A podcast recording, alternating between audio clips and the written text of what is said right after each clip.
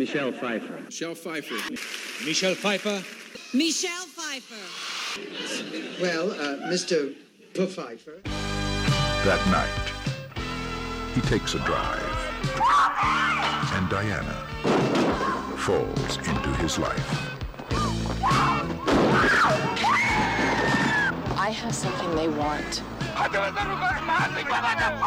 It's worth a great deal of money. Let's not do anything rash, Ed. This is just too weird for me. I was his mistress.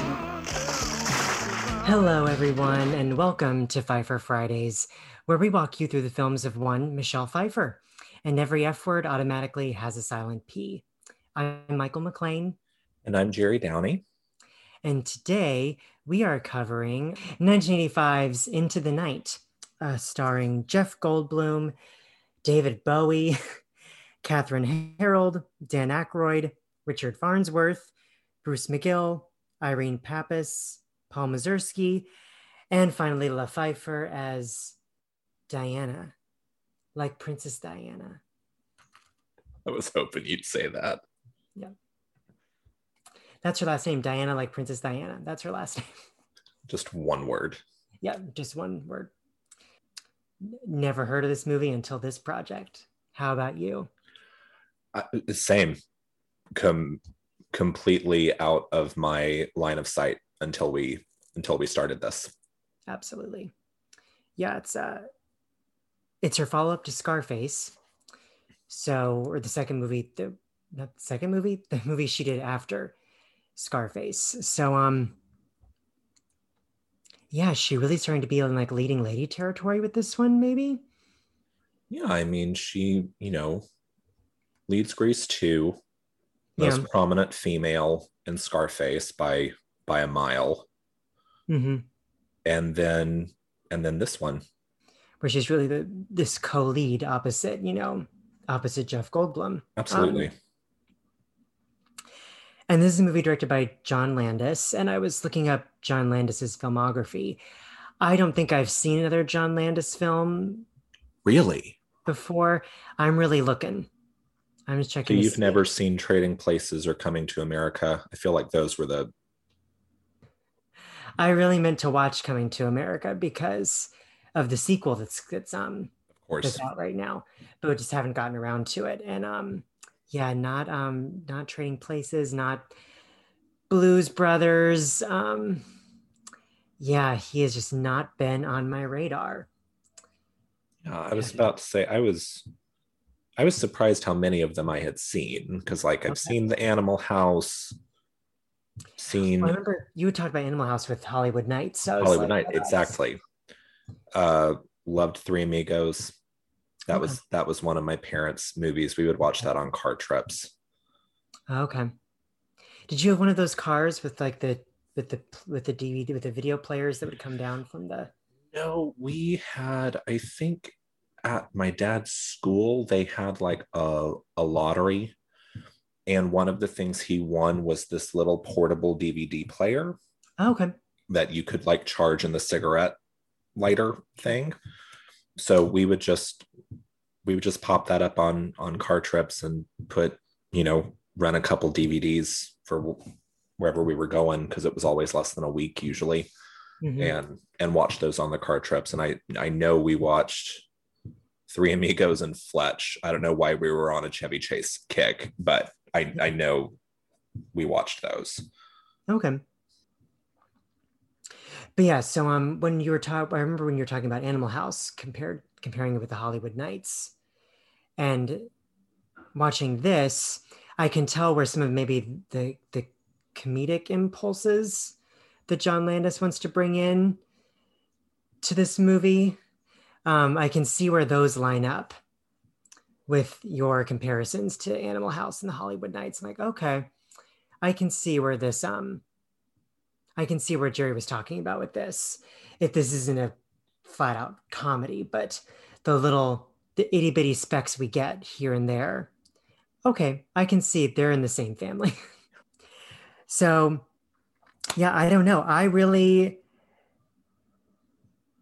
I I liked maybe the first I was into it. I was into like the first hour of Oh, this. good for movie. you. And yeah, and towards the end, you know, as a lot of movies recently, it's just been like we've got to drag ourselves across that finish line. it was none of that for you. Jerry shaking his head. He's None like, of that. for- none of this for you. it started off where I thought it was going to be more satiric. Because, Hmm. like, the first scene with Goldblum and his wife kind of had that heightened, like, 50s sensibility in the 80s sort of line delivery where it's just like, Mhm. honey, what's wrong? Oh, this. And she takes his plate away before he can eat his breakfast. And it's, I was like, oh, okay. I, I think I see where we're going. And that wasn't where we were going No. and yeah it it it just this one didn't pull me in not not even the first hour was Okay. was i pulled in it just felt very haphazard to Mhm. me the whole time it felt like you had this very paper thin through line and then we're just going through the different vignettes of people not very interesting people but people Yeah. so yeah this uh yeah no this this one didn't land for me Yeah. And that's all right. Um yeah, this is so Jeff Goldblum in this movie. He I realize this is the very I think towards the end. I think I think he says his job. He's he's an aerospace engineer. Mhm. Didn't get that at all from his little cubicle at work. I'm like that I was so surprised when he dropped the fact that he was an aerospace engineer. I thought he was kidding. I was like, okay, sure, Jeff Goldblum, you're an aerospace engineer. But um he's pretty uh he's an insomniac, he's depressed.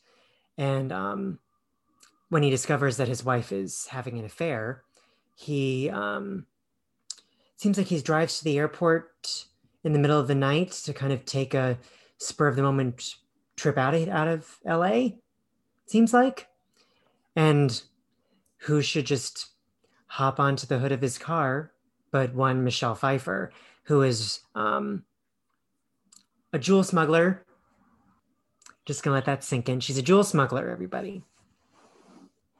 Because when I think of jobs that Michelle Pfeiffer should play on film I think of jewel smuggler.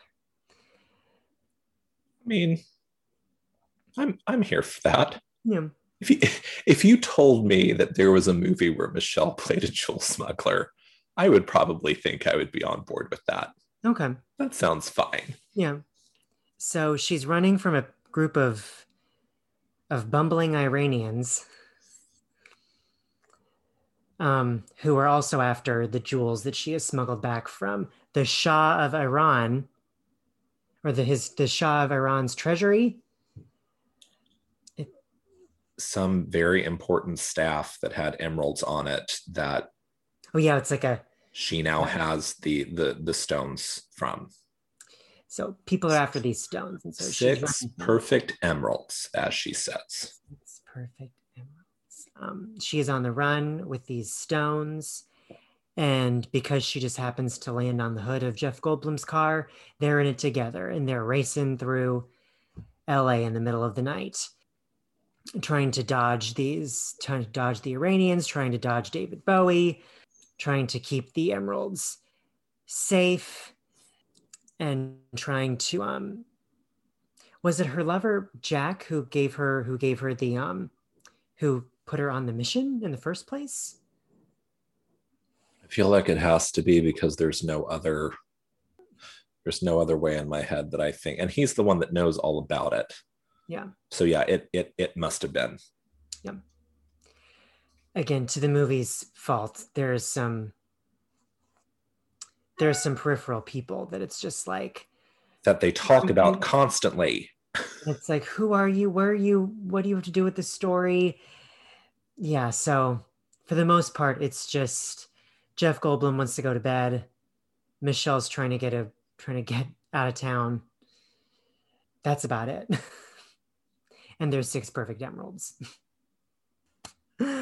Um I- the when you had said the um the beginning where it's kind of the satirical feeling that you got with the kind of the breakfast scene I felt that in the scene when when they're in the, the traffic jam in LA and you see the different people in their cars. Yeah. You have the guy looking at a Playboy in the front seat.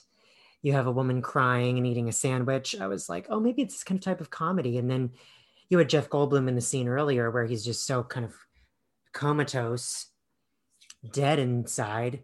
You're like, okay, maybe this is just kind of these type of people. I can kind of get behind this if this is what we're going to do. Then when he gets to the office and he's and he's chatting with Dan Aykroyd, it's like, okay, this is just a basic depressed man. This isn't really a comment on any. This isn't really. This is just normal. This kind of realism is what we're supposed to believe here. I guess I felt like we were going to be in a semi Coen brothers existence.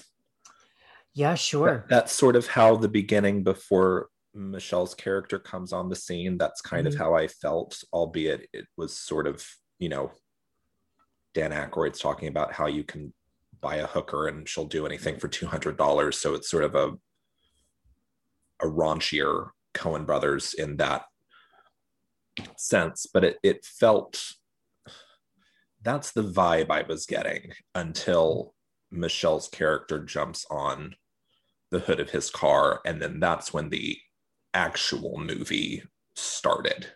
Yeah, for sure. What I thought was maybe a clever juxtaposition that ended up not really aging very well for the course of the movie was um, you have Michelle entering the parking garage with, I guess, her contact for the emeralds. I wasn't quite sure who that person was that she was with who eventually gets killed. Yeah. But um, the bumbling Iranians come out come out of the car and just attack Michelle, kill her companion. They're going to kill her too. She's running away from them.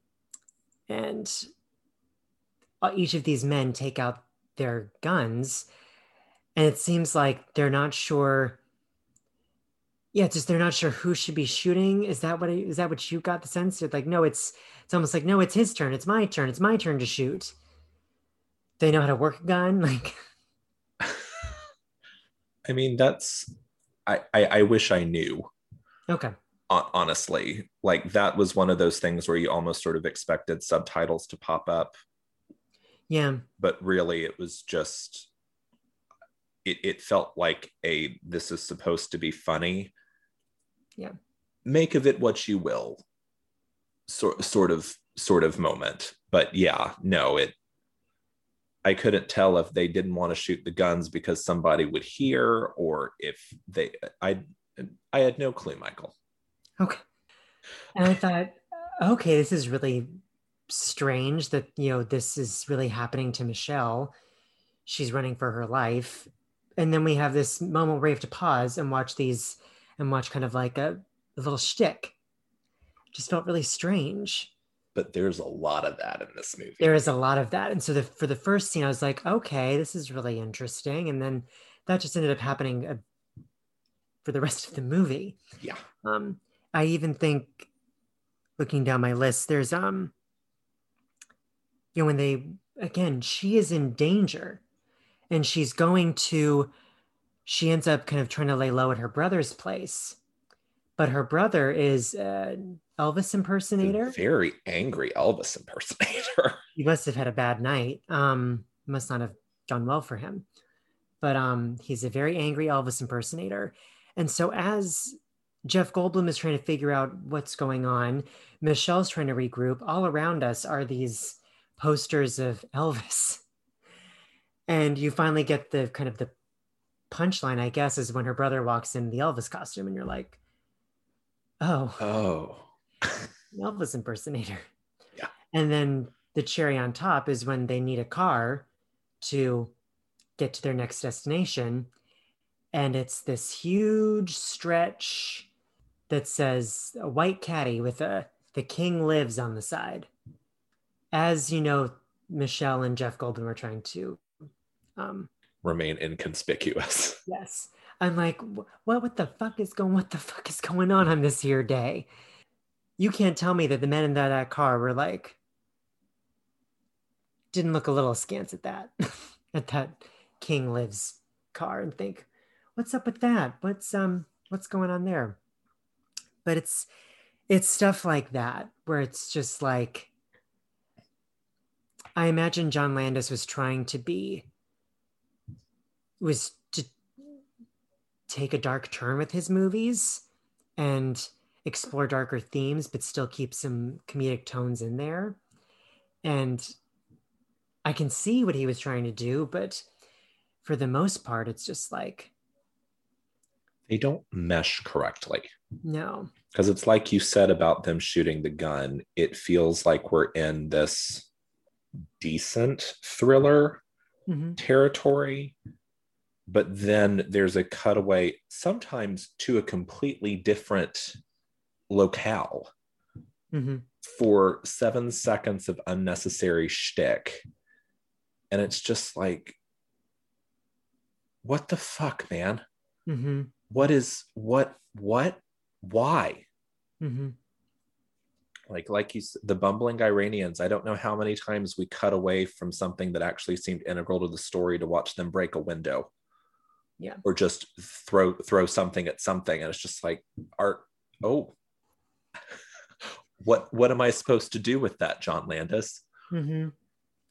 And I'm even like, what am I supposed to do with David Bowie in this movie? Where, why, why do we have him here? That's a great question. Um, Two scenes? yeah. And he's even in one of the most kind of more violent moments, or these kind of the ones that you come upon, um, which again feels so, so clashy and so kind of just really compared to like so much of you know the they're trying to build maybe a relationship with Michelle and Jeff. We have the little shtick. And then we have these moments of like really crazy violence where as I David Bowie comes upon, I don't even know. Again, it's so hard to figure out really what's going on.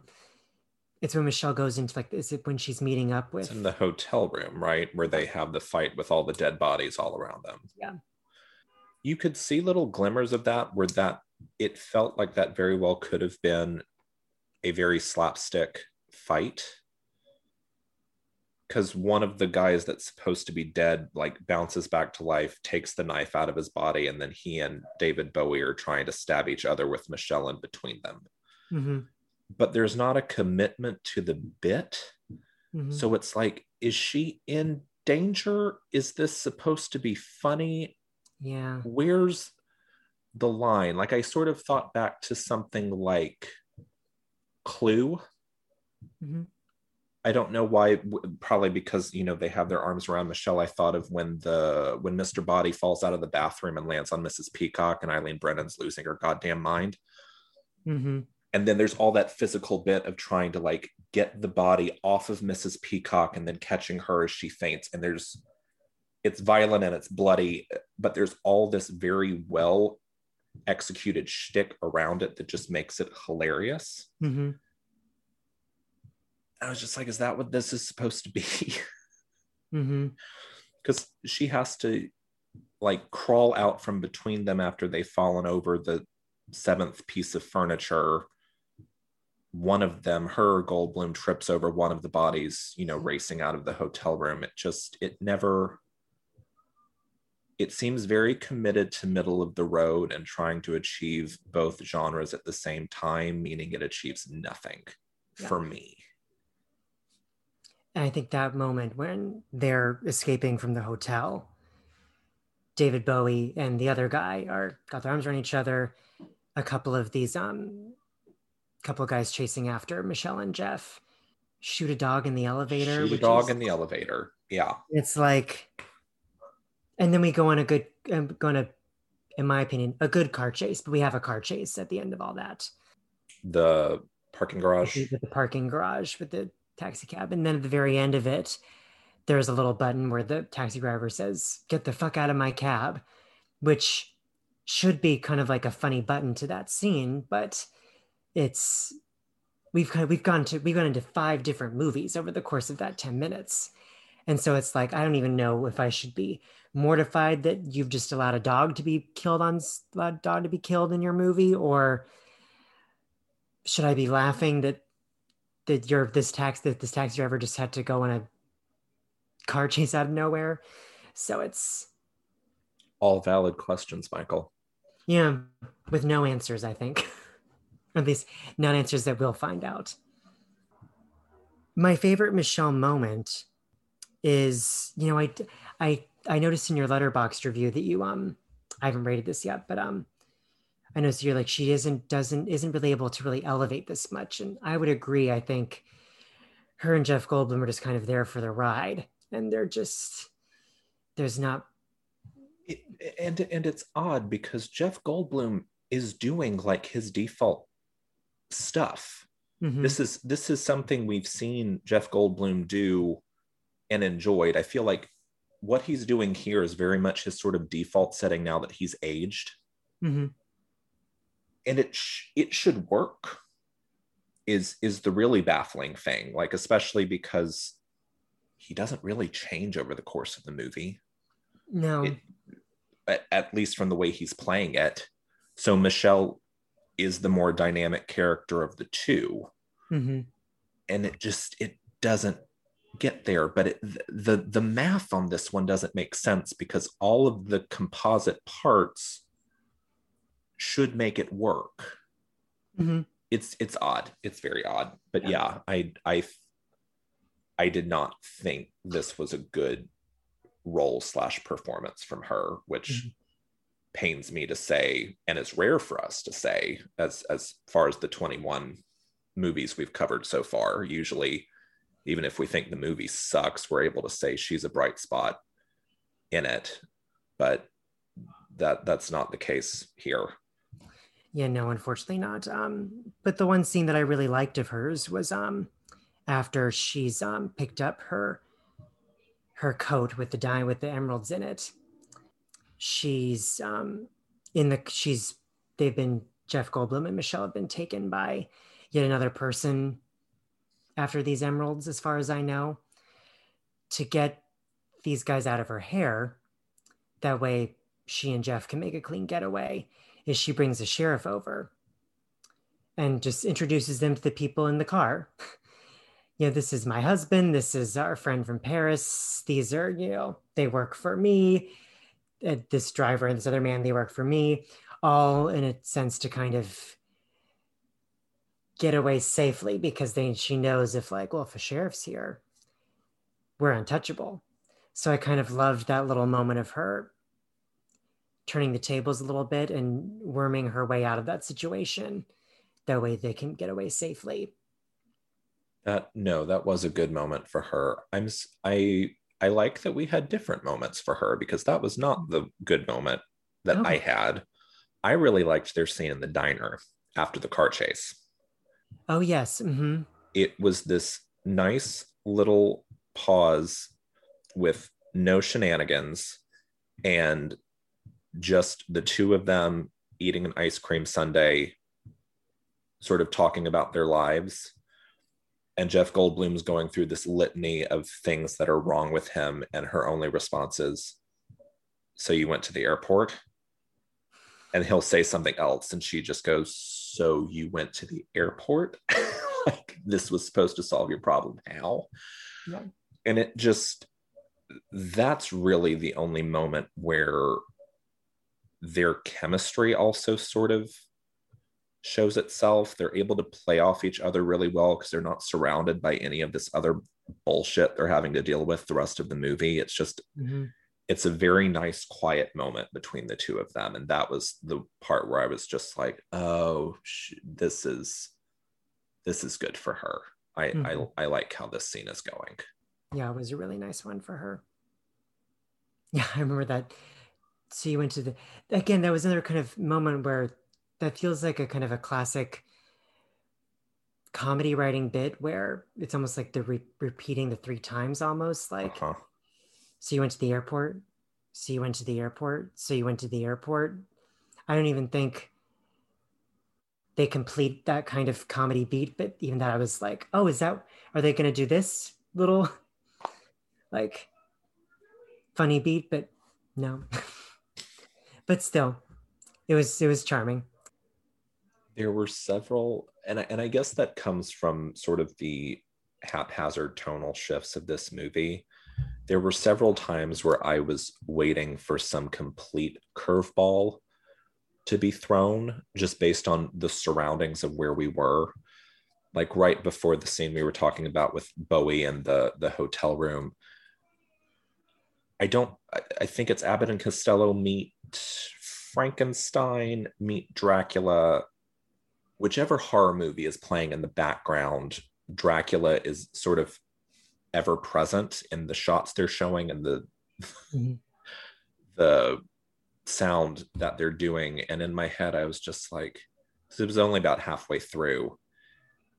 And I even wrote down, I said, I was just like, if there are vampires in this goddamn movie, be, because every like even when it felt at its most straightforward again it would shift to something completely out of the box I'm Mhm. just like I- don't know i hope that this horror movie has no significance and of course it didn't Mhm.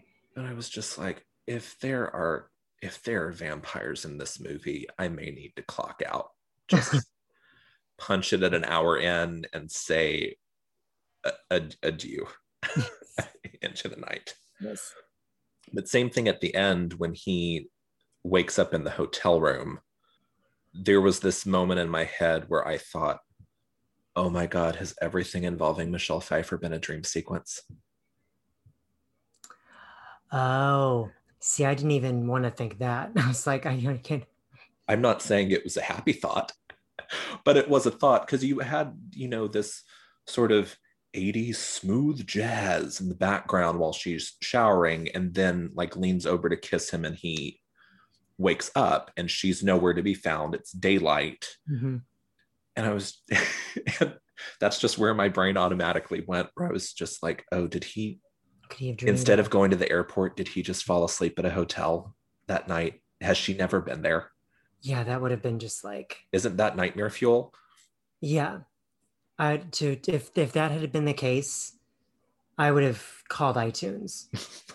I'd have called Apple and been like, "Can I have my three ninety nine back?" you will give me my four dollars back for this one Because that's inexcusable. There's so many cameos in this movie as well. I clocked Jonathan Demme at the end. I mean there's He's- something like 17 directors in this movie I just wanted who did you owe a favor to John Landis? Did you who I think this is the first one he's done it but everything post this that's kind of his shtick okay. are two second cameos. But yeah, like I don't know how many of them were in the opening credits, but David Cronenberg popped up in the opening credits, and I thought we're talking like The director David director David Cronenberg, and yeah, he shows up. He's uh, uh, Goldblum's boss in that first scene in the conference room. hmm But yeah, yeah, cameos all over the place in this one. Amy Heckerling in the diner scene, Amy Heckerling, um Yep. the clumsy waitress. not a director, but much like Up Close and Personal, we've got Michelle's sister Dee Dee Pfeiffer on hand as a five second hooker trying to pick up Jeff Goldblum on the streets of California. Yeah, I I did clock that in the end credits. I was like, oh Dee Dee. There's Dee Dee. Um and again, that even felt like there's just again like little moments where you know you have maybe the expected beat of, you know, a hooker coming up to the car and then a drug dealer come up to the car. It's those little things that um make you feel like a whole other movie is trying to be trying to be wedged in here. There's so many there are five movies that are trying to be wedged into one blender, but it needed to commit to the comedy more. mhm. I think it would have been a more successful movie if it did. If it really did that. And and I think that's the type of, of movie it's it feels like that's what it's written to be and cast to be because you don't you don't see 25 random three second cameos in thrillers. Yeah.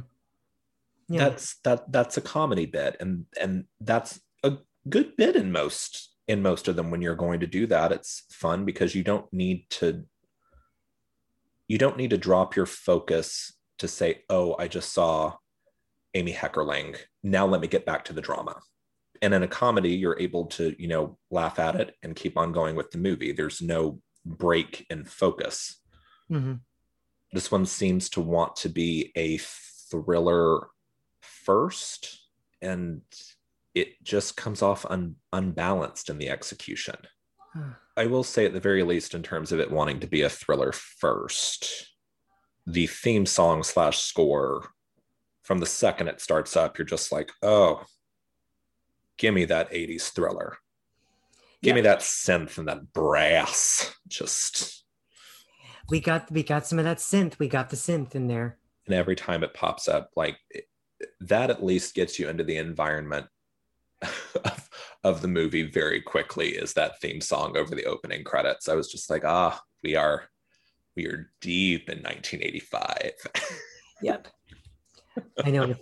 Thanks to this project i'm really um because we do we've got quite a lot of 80s movies to watch i feel like i am becoming more attuned and more yeah it's like it's it's like an ah feeling when you know that 80s score comes up we get that um just that just that synth just that good old up tempo synth. I'm like this is this is good. This is i'm like a doggy on a dashboard. Like this is great. I love this. I know i know it's further down the run of this one but i i can't i can't tell you enough how much i can't wait to watch Ladyhawke with you if only to just dip into that warm bath of synth that is that score uh the warm bath that's what it feels like. It's let just it like a- wash over you in this medieval fairy tale scored very much for the 80s was there any type of awards conversation even bring into this one? No. Okay. I and and i thought about it. Like i i even looked up because i i don't think the oscars would have come near this for the life of them in the mid 80s Mm-mm. but i even looked at the at the globes just just for funsies to see who was up for it and this was this was sort of the heavy prestige year especially for leading actresses because you had whoopi in color purple and Mhm. geraldine page in trip to bountiful and marilyn out of africa Ooh.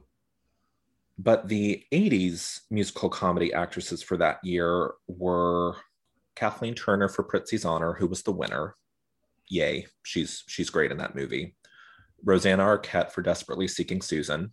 Mhm. Glenn Close in a movie called Maxie, which is a Glenn Close title I am unaware of, so need to add that to the list. Hmm. Uh, Mia Farrow for The Purple Rose of Cairo, and Sally Field for Murphy's Romance. So of those, Kathleen's probably the one closest to getting in the Oscar race, just because of how well received Prizzi's Honor was. Mhm. But none of those performances crossed over to Oscar, and it feels like doesn't feel like this movie and this performance would have moved any of those women. I don't know.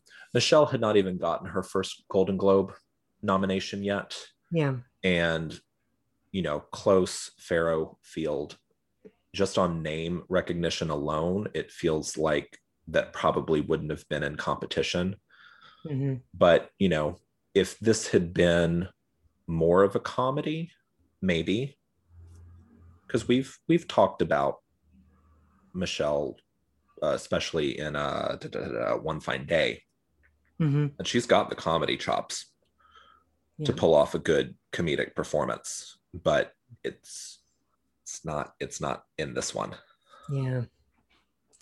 And it, looking at reviews for this movie, you know, once again, her looks are brought up in comparison to her performance. I think one reviewer said, um, you know, you would be forgiven if you thought she was, what was it? Like, you'd be forgiven if you thought she was so beautiful that you didn't notice that she's a kind of a halfway decent comedian. yeah so beautiful that one is apt not to notice that she has the potential for being a fine comedian Mhm. and i'm sure that maybe he thought there was a compliment buried in that nonsense Mhm. and it's just like that is the most backhanded compliment i've read in some time where it's just like she's too pretty for you to notice that she's actually might be funny on occasion. It's like, well, that's bullshit. So, and they even comment on how it seems like they comment disparagingly, disparagingly on the fact that she had just come off of Scarface a little bit. I get the sense that oh, it's it's like they're still trying to figure out what she's, you know, like what she's bringing to the table. I don't know if that's the right way to say it, but it just feels like a lot of like reviewers at the time were trying to figure, okay, who is this woman, and what is she bringing to this, bringing to the table with us? Which I appreciate because even this early in her career, I think that sh- shows she's achieving her goal of not being pigeonholed. Yeah, which true. for a 23 year old beautiful blonde actress is an achievement mm-hmm. at that point if critics yeah. aren't able to just say oh she's constantly playing long suffering wives or she's constantly playing the coked out girlfriend mm-hmm. they're they're not able to peg her at a in a type and that is an, an issue for some of these critics so it's almost like well we'll just we'll pick at the thing that's near her looks almost you know we'll just comment on that instead of actually talking about her yeah. performance and her talent and mm-hmm. what she's able to bring to a movie i did love this quote from roger ebert about all the cameos mm-hmm. in the movie he said if i had been the agent for one of the stars I think I would have protested to the front office that Landis was engaging in cinematic autoeroticism and that my clients were getting lost in the middle of the family reunion. First off, I want a t shirt that says cinematic autoeroticism. That's a lot of words. That's a lot of syllables.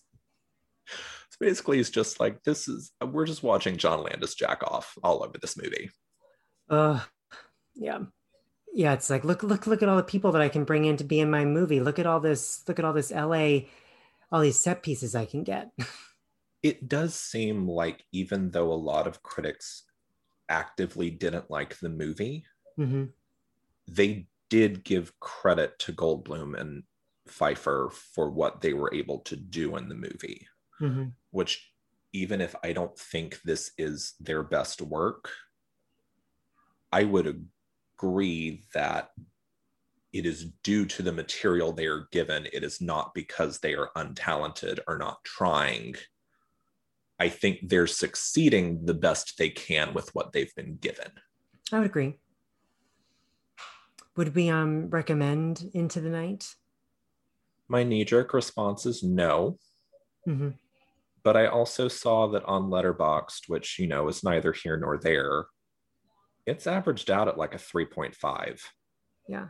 On Letterboxd So there are there are people that like it. As we were talking about earlier, there's a very famous person who likes it shall we do we want to talk about that famous person who i really think we have to talk about that famous person so for context this was um a the actors on actors series that they do for the film and television award seasons uh, michelle pfeiffer and sarah jessica parker were paired up i guess michelle was there for the wizard of lies and then sarah sarah jessica do we, do we, do we call her sarah jessica or just sarah I think I usually either say her full name or SJP. Yeah, you kind of have to do the full thing, don't you? So Sarah Jessica Parker is there for her, her HBO show Divorce. And they're talking about, of course, Michelle in such humble fashion is like, I don't know what I would get, you know, recognized for. You know, what am I most known for? I don't presume to know. She's so wonderfully humble. And um and SJP says, you know what I love you in? And she says, Well, okay, could be Scarface. Mm-hmm.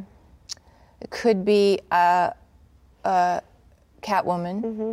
Could be Susie Diamond from Mm. Baker Boys. Mm. But Mm. my guess is, I don't know. I don't know. What um this is one of those What do you think? kind of What not well uh You weren't for me say it's either of those. Scarface. Okay, yeah. Except that, except that one of my most favorite favorite outside of Ladyhawke, um, one of my most favorite favorite movies of yours, and I've just forgotten that is the Jeff Goldblum is the Ba- Baker Boys. No. Oh, Gold, Goldblum into the night. Yes. Oh my God, I love that movie. I've seen that movie like six times. Get out! Don't you hear that from people? From real cinephiles? No. No? Uh-uh. Oh, that movie is, well, it's about to be sold out at Blockbuster. I'm just kidding. I have to maybe. Re- I don't God, that movie is fantastic. Okay. And Sarah Jessica Parker loves that movie. She she loves this movie. How many times has she watched it? Six, at least six. And Michelle Michelle's face just sends me. She does not understand. And of course, the thing that I love about Sarah Jessica Parker, she says with the most obliviousness, don't you get that from from people, you know, like real cinephiles? And I was just like, ma'am. Real cinephiles. I don't know. I don't know about that. I have so many feelings about that. Much to think about, much to discuss. You know, it's almost, we almost have to think of, rethink the term cinephile. well, I need to go like sit in a tub with candles lit and really have some self-reflection about my my status in terms of how I view films in comparison to one Miss Sarah Jessica Parker. I mean, seriously, I'm gonna. You're. It's gonna be like the Tiffany New York New York Pollard gif of you just sitting on the bed. Yeah, just glasses on, taking a real hard look at myself. I'm so bummed that podcast is not a visual medium, and so what I just did. But it did it, it, it did make me happy that Michelle seemed as baffled as we were. Yeah. That Sarah Jessica Parker would think that of all the titles that came up, because Michelle threw out Scarface, Catwoman, and Susie Diamond, which are very obvious answers. Yeah. But Sarah Jessica Parker follows up with, yeah, I would say Scarface and the, the Jeff Goldblum movie. Which just goes to show how you know. No liaisons, no age of innocence, No, no Witches of Eastwick. And, and we're past Oleander at this point. We're past Stardust. We're past Hairspray. We, no, none of those. Jeff Goldblum movie. And when you texted me that video link, and as um and as I'm watching the clip you told me to fast forward to, I had a I, it was this, this sinking feeling in my stomach because I knew what was going to happen. There's no reason to watch it unless it has something to do with this movie. I kind of knew I was like, oh no, what is Sarah Jessica Parker gonna? Either I was like, I feel like it's Sarah Jessica Parker's gonna say something. I don't think Michelle's gonna bring it up. I would be surprised if Michelle did, but um, Michelle didn't remember the fucking movie. she just and yeah once she said into the night i just um you saw my face i was just Credit where credit is due. That video came to me courtesy of Frank Calvillo, deep friend of the pod. But yeah, I but I had the same reaction when Frank sent it to me. I was just like, there's no reason why I should be watching this unless one of them brings up into the night. And I know Michelle's not going to bring up into the night. So I wonder what Sarah Jessica Parker has to say about into the night. oh and she has a lot to say about into the night i wish we could bring her on here and Just a, just a 30 minute check in with SJP about into the night. Yeah. What when did you first see it? When do you watch this movie? What what prompts you to put it on? So i guess we don't recommend it but sarah jessica parker recommends it. And if you're a real cinephile you'll listen to sarah jessica parker. Yes. Don't listen to us real real cinephiles out there. If this is not part of your watch list get on it and with that i think that's all i've got on into the night. I mean the the real culprit for this episode is jamie lee curtis. Because if she hadn't pulled out of this movie we would never have had to watch it. What did she do instead? A movie called perfect with john travolta which i had never seen nor heard of until i saw that jamie jamie lee dropped out of into the night. But yeah jamie lee curtis i love you but i i do blame you for this episode i blame you for doing this to us this this is all your fault jamie lee and it's such a it's such a kind of flat part that I think, okay, it's. I think you could maybe put anybody in here, and they could have done it. And I guess that's that's why it's so low both on my ranking of her films and her performances is because we've discussed roles that are seemingly flat on the page that she is able to just enliven and spark up and it's it's great there's mm-hmm. always little things to find in what she's doing and enjoy and and jump into and I, I, probably go back to that Roger Ebert quote. It feels like Landis is more interested in seeing how many people he can get into this movie than directing his two leads. Yeah.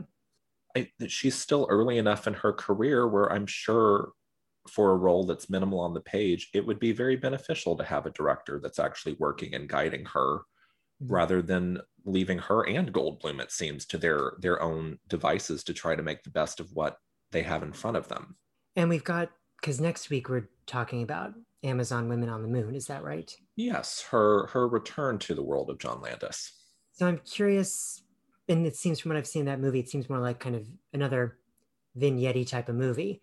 So, but uh, hopefully, I feel like that movie knows its vignettes because it's it's a director for each yeah. chunk. Okay. Yeah, I wonder what brought her back into that fold.